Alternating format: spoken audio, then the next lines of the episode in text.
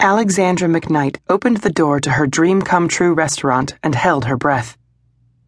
She loved this place already, and she wanted her dearest friends to see beyond the sawhorses and scaffolding and unfinished surfaces to the potential awesomeness of it. The members of her book club filed in, a little out of breath after walking up the hilly main street from her sister Maura's bookstore in downtown Hope's Crossing. At least they had a lovely April day for the walk, sunny and pleasant with only a few puffy clouds overhead. Claire McKnight, Alex's best friend and now sister in law, was the first one inside. She moved past the new double sided River Rock fireplace that separated what would be the reception area from the first floor dining room. Claire whirled around to take in the walls, peeled back to bare brick, the original wood flooring, and the intact fire pole that descended from the second floor dining area that used to be the sleeping quarters of the old firehouse, back in the days when Hope's Crossing was a rough and rowdy mining town. What a fantastic space! Claire exclaimed. I'll admit, I was more than a little nervous when you told me Brody and Jack were cooking up this idea. I mean, this old place has been an eyesore in town forever. I thought they should have torn it down years ago. Now that I see the renovations, my mind is racing with possibilities. I know, right?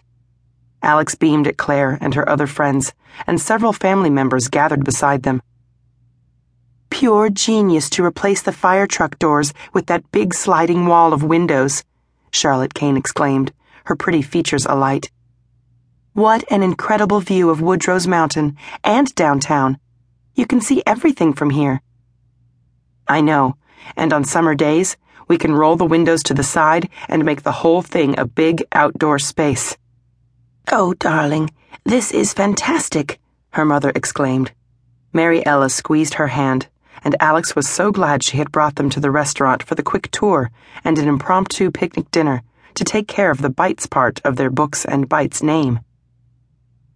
Brody is so excited about Brazen, Evie Thorne tucked a strand of long blonde hair behind her ear.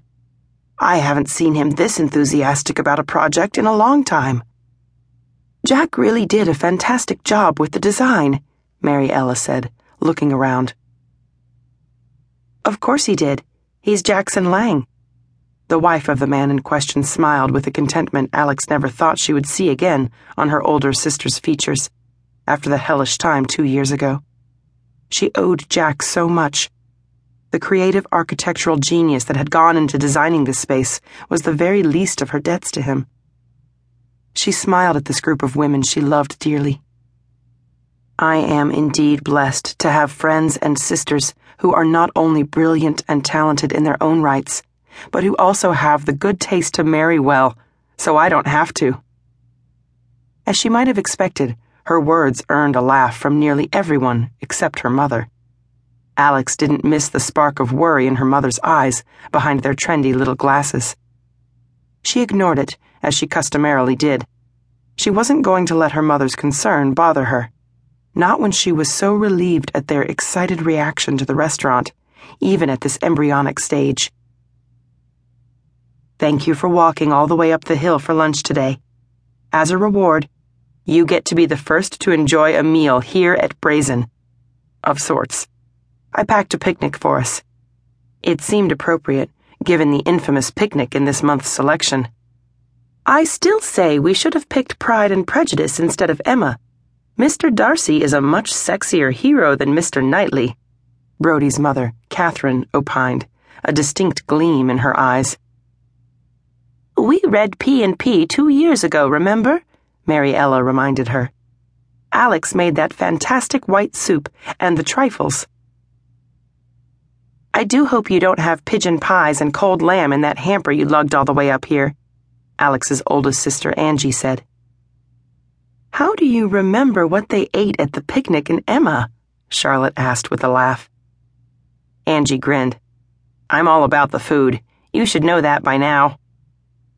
No pigeon or lamb.